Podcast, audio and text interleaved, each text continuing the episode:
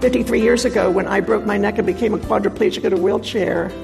I tell you, it's not easy every morning when you have to face someone who gives you a bed bath, mm. someone who toilets you and wipes your backside, someone who has to wipe your runny nose, or someone who has to brush your teeth or feed you in a restaurant, someone who empties urine from your leg bag, someone who, let's say, might have to have a colostomy. For me, human dignity was turned on its head, Jim. That's Joni Eareckson Tada describing just a few of the enormous challenges that she's faced with her disability since she was only 17 years old. And yet, Joni has dedicated her life as an advocate for those who are overlooked and devalued in our society preborn children, the elderly, those with terminal diagnosis, and people like herself who have obvious special needs. Hi, I'm Bill Benjamin, and this is Focus on the Family, today with a special message on the value of all human life. We'll be listening to an interview with Joni Eareckson Tada that Focus on the Family President Jim Daly and program host John Fuller did with her in November of 2019. This special live recording took place before a gathering of some Focus on the Family friends in Southern California Joni's message is so honest, heartfelt, and powerful. I think you'll catch the enthusiasm of the audience as you listen to this program. Let's go ahead and hear that interview now on today's Focus on the Family. Hey, we're so glad um, you, the listener, can be with us today, celebrating the sanctity and value and dignity of all human life. And uh, I'm telling you, you respond when we have this topic on the focus on the family broadcast you know as the bible says in genesis 1.26 we were created in the image of god and we all from the moment of conception to the end of our lives possess great worth and value in god's eyes and i don't care what state you're in um, or what your situation is god cares for you uh, tragically many people today don't embrace these values. They don't see the point in caring for preborn children, uh, the disabled, orphans, which I was one, or the elderly. Um, they consider the weak and vulnerable to be a burden to our society. And unfortunately, that's a growing attitude within our culture. That's why we're here, to remind our world of these values and affirm our commitment to protect, rescue, and advocate for life and we're honored to be joined um, in this effort by our good friend, Joni Eareckson Tada. Yeah, Joni is such a well known author. Yeah.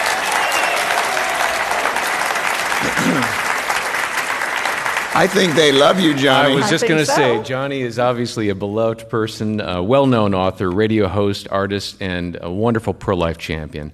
Um, her organization, Joni and Friends, 40 years of ministry. That is tremendous. That's right. 40th uh, anniversary. That's right. Yep.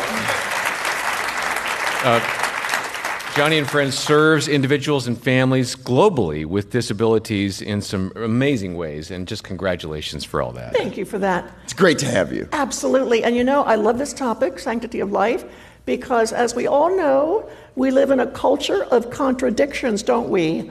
On one hand, society says that it extols human dignity, but on the other hand, it also says you might be better off dead than disabled. If you are so old that you are eating up those precious, scarce healthcare dollars, maybe it just might be your duty to die. Or if that child within your womb is preborn and has some sort of physical defect, well, we know its quality of life would be very poor. So give us the option to end that life early and spare you parents the misery of raising a child with a disability. We don't buy that one bit, do we, gentlemen? No, we do not. In fact, uh, Joni, you speak often about that idea of human dignity and what it means. And I think we need to define that word. I mean, what does dignity mean to the human being? Well, dignity is um, the right of a person to be valued and respected um, for their own sake and to be treated uh, ethically. Um, the English word, I think, means worthiness, but if you really want to understand human dignity, we got to go right back to the Bible because we are created in the image of a God who values life I mean, look at Jesus. Look what he said of himself I am the Prince of life. I am the resurrection and the life. I am the way, the truth, and the life. I have the words to life. He's all about life. Life is so precious. And because we are stamped in his image, We are to treat each other with respect and human dignity. Yeah, I mean, that's powerful right there. Right. Um, We are going to acknowledge uh, some people struggle in this life. They are in some very serious valleys. And that's part of your testimony. Yeah. Um, you share a story about a young girl, I think her name was Jillian, um, who was born with Down syndrome. Uh, describe what happened to Jillian and how that represents an inconsistent appreciation for the dignity of human life today. Well, Jillian um, was a shy and a happy 12 year old with Down syndrome. And when the family moved to a new town, uh, Jillian's parents um, opted for cosmetic surgery to make Jillian's appearance more typical. They, they wanted to hide Jillian's disability to make her more, quote, socially acceptable. But um, sadly, they were violating that young girl's human dignity. Now, some might say, well, she's just a little girl. If it's a question of her dignity being violated, that child lacks the cognitive capacity to experience any kind of dignity. People on hospital ethics committees really are saying that. That's they amazing. actually are. But if you take a thought like that to its logical conclusion, then why not let the Alzheimer's patient run around without clothes on? Why not let the mentally disabled person in a psychiatric institution eat off the floor? That's where that kind of logic would take us. No, we need to preserve the, the God blessed dignity of a child like Jillian and not conform her to society's norms, but change this. How about we change society? Yeah. Don't you think so? Yeah. To understand and appreciate and accept a child like Jillian. She doesn't have to go through a cosmetic optional surgery, which incidentally was extremely invasive and probably a little dangerous, don't you think? Well, that's such a sad story. It must have reflected a parent's deep pain for them to even consider going that, down that road, Joni. Absolutely. I think they were motivated by fear and misinformation. Um, and the sad thing is, is that we as Christians, you know, the, the Bible talks about not only being hearers of God's word, but doers of it. Her parents would have no doubt changed their perspective had they known other children with Down syndrome, other parents, Christian parents perhaps. In fact, um, today, gentlemen, I downloaded, John, grab that piece of paper there. I downloaded this document from the National Institutes on Health, okay? Yep. This is an abstract from a study that was published in the American Journal of Medical Genetics. And this is what it says. This study researched 284 people with Down syndrome ranging in age from 12 and older. And what it says here of these Down syndrome individuals who were interviewed, 99% of them with Down syndrome indicated that they were happy with their lives. 97% liked who they are. And 96%, and I bet Julian could have included herself here, 96% liked what they looked like. They enjoyed, they liked their appearance. Think of that. Absolutely. And this study went on to say that they further encouraged healthcare professionals to value them and emphasizing that they share similar hopes and dreams as people without Down syndrome. And overall, the overwhelming majority of people with Down syndrome surveyed indicated they live happy and fulfilling lives. I want you guys to applaud that. Yeah, That's a powerful sure. fact. Yeah. Yeah. Is that Trevor? Trevor? In case the audience, in case our listening friends are wondering why all the applause, 29 year old Trevor just stood up on the front row. He has Down syndrome. Trevor, I bet you think your life is pretty happy, don't you? Yeah, I thought, okay, Yeah. good, yeah. and Jim and John, if only Jillian's parents had, had known some of those children, some of those parents who were surveyed in that National Institutes on Health study. Yeah, it's a stunning study, and it supports the idea that maybe other people don't know what's good for you. Exactly. Right? I mean, that's the bottom line. I think even for those that have different situations, your situation as a quadriplegic uh, for 50 years, Joni, you have lived, you know, dependent upon that chair. And that's an amazing thing, and yet you're buoyant. Well, Why? I, I, wasn't mean, let me ask it this way the tough question. And not many people get a word over Joni. That was pretty good. But, Joni, let me say it this way the tough question Why does your life have value? Well, 50 years ago, I didn't think it did.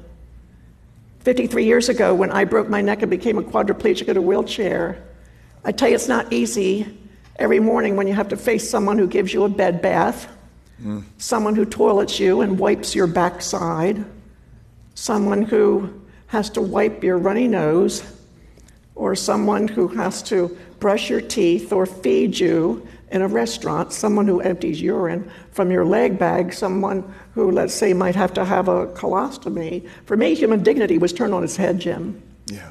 when I was first injured. And when I learned that I was going to be a lifelong quadriplegic, oh my goodness, somebody handling my spit, my runny nose, my urine, feed me in a restaurant. Let's get to the heart of it. Not many people, for most people, that's beneath their dignity. And trading your autonomy for a lifetime of pain and inconvenience, most would say that that's no quality of life. That girl has no quality of life. But if comfort and convenience and autonomy determine your life value, then I tell you what, in this day and age, your last straw at dignity is to choose, with what little autonomy you might have left, to choose something like physician assisted suicide. And most people, for a medically fragile, let's say a ventilator dependent quadriplegic, if that individual chose to end his life in any one of nine states, including the District of Columbia, where physician assisted suicide laws are legal, all it would take would be a quick court ruling to expand the definition of terminal illness, and that quadriplegic might be escorted to a final exit that years later he might not want. I- I've got to tell you something real quick. When I was in the hospital, I had uh, a roommate named Ada. Now, I was stuck on a geriatric ward for almost a year.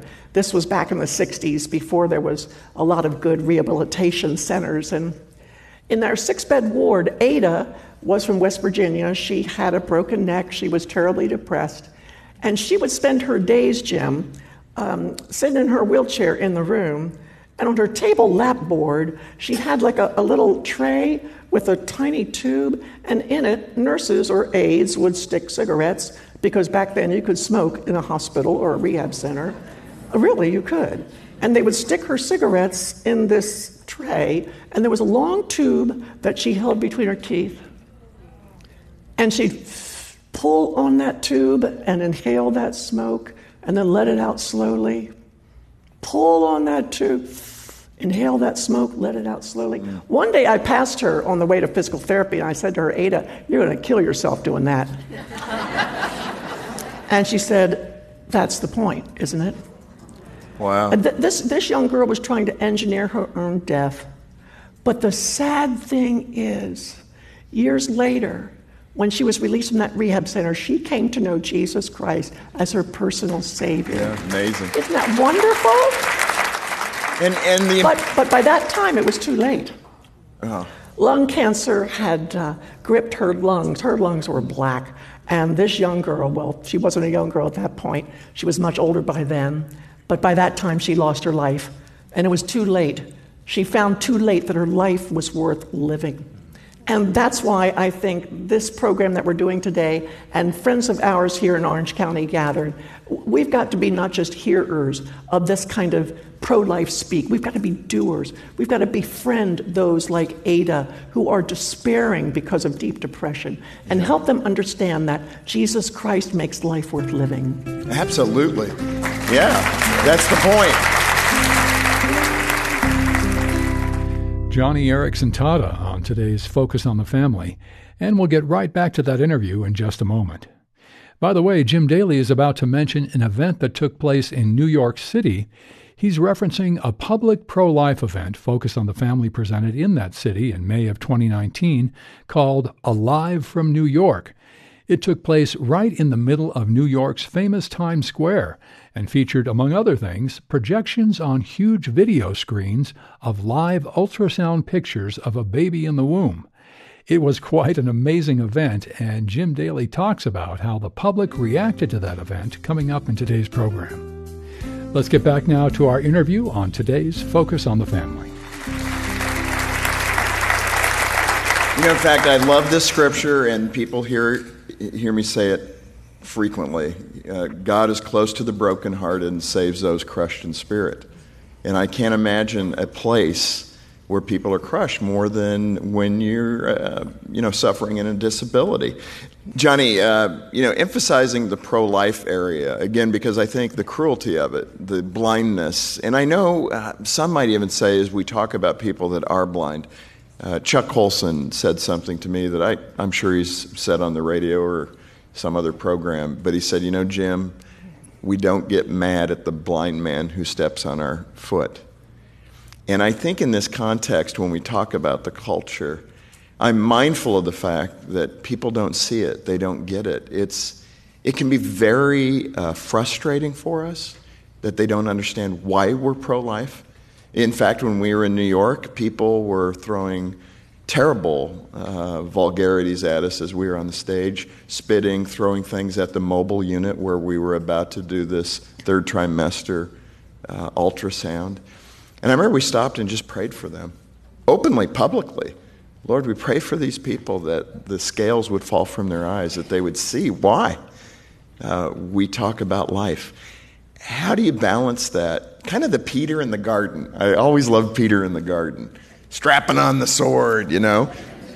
I think a lot of guys in this room would do that. Now, I don't think we'd be aiming for the guy's ear, but the point of that is Stephen filled with the Spirit of God, is able to pray for those killing him with the presence of mind to say, Lord, don't hold this against them.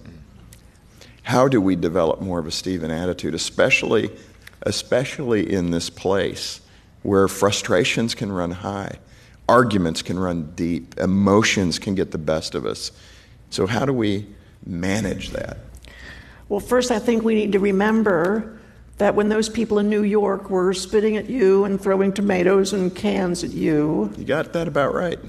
Well, it shouldn't surprise us because Satan absolutely hates us, the epitome of God's creation. Mm. We are the epitome.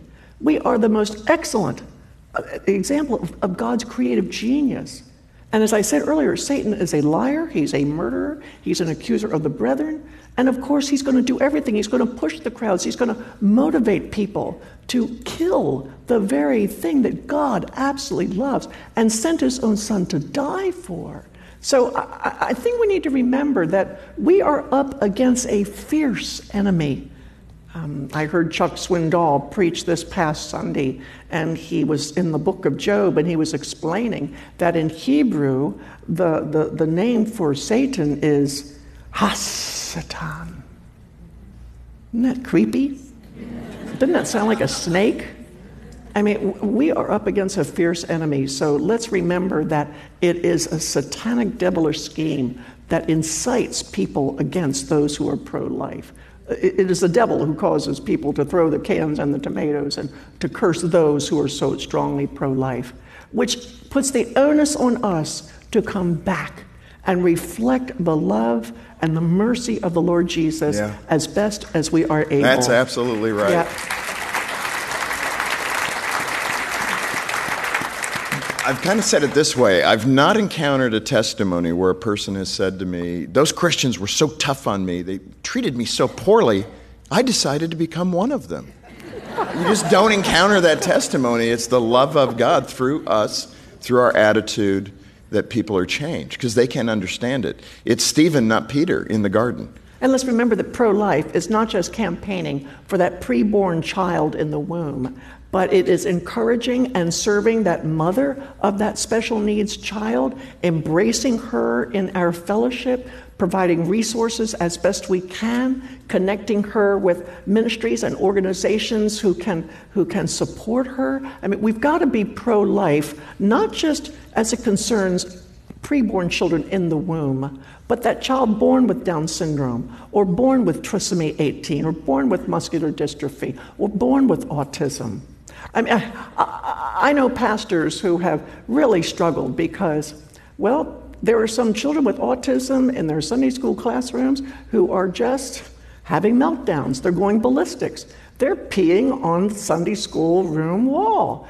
And the knee jerk response to something like that is to go up to the parents and say, Well, um, we wish we could accommodate your child here at our church, but we think there must be other congregations that are better suited to serve your family's needs. I'm sorry, but, but we just can't welcome you back here. Well, in fact, we don't even take the time to create that list Yeah. that we can give you.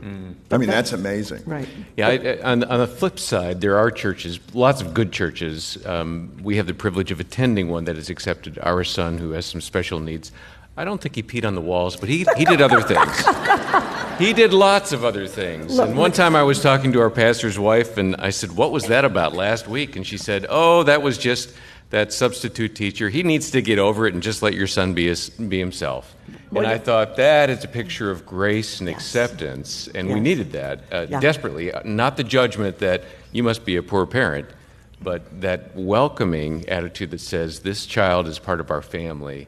We're going to love on him and accept him for who he is, even though it's uncomfortable at times. Absolutely. My friend Jackie uh, Fernald, who was head of Access Ministries at McLean Bible Church in McLean, Virginia, I mean, she's told me many a story of wrestling that kid with autism down on the Sunday school floor and just helping him get over that, that meltdown, providing what's called uh, proprioceptive input, that is, quote, deep pressure therapy, where you just hold fast and hold tight to a kid who is uh, having a meltdown and give him orientation, give him that feeling of security, help him uh, become comfortable in her in his surrounding. She has wrestled so many kids with disabilities to the floor, and now some of those kids are World Vision sponsors of children in Guatemala. They're praying for missionaries. They are the, they are greeters at McLean Bible Church. It's amazing how a demonstration of Christian love can change a person's heart. That's the point, right? That's the whole goal. Give her a hand. Yeah. sir. Yes.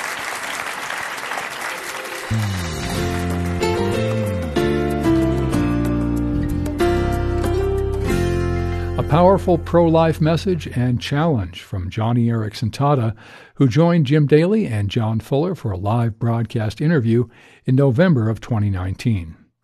It was really quite an inspiring evening, and the inspiration was not only because of Joni's words, but by her legacy of faithfully following the Lord and speaking up for those who can't speak for themselves. And I hope those of you listening today were inspired as well. And don't forget to join us next time for part two of this interview. If you'd like to learn more about Joni, let me recommend her autobiography. It's called Joni An Unforgettable Story. Next time, more from our guest about how to live out your pro life beliefs every day. I discipline myself every morning to rehearse whose image I bear. My body might be broken, but I am a God reflector. I mirror a God who was pleased to make me in his image, and that is what gives me human dignity. On behalf of Jim Daly, John Fuller, and the entire team, thanks for listening to today's Focus on the Family program. I'm Bill Benjamin.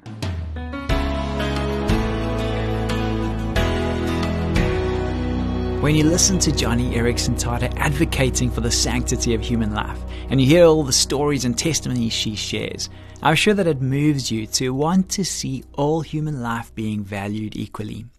The story Joni shared of the young girl whose parents decided for her that she should have surgery to look better is heart wrenching.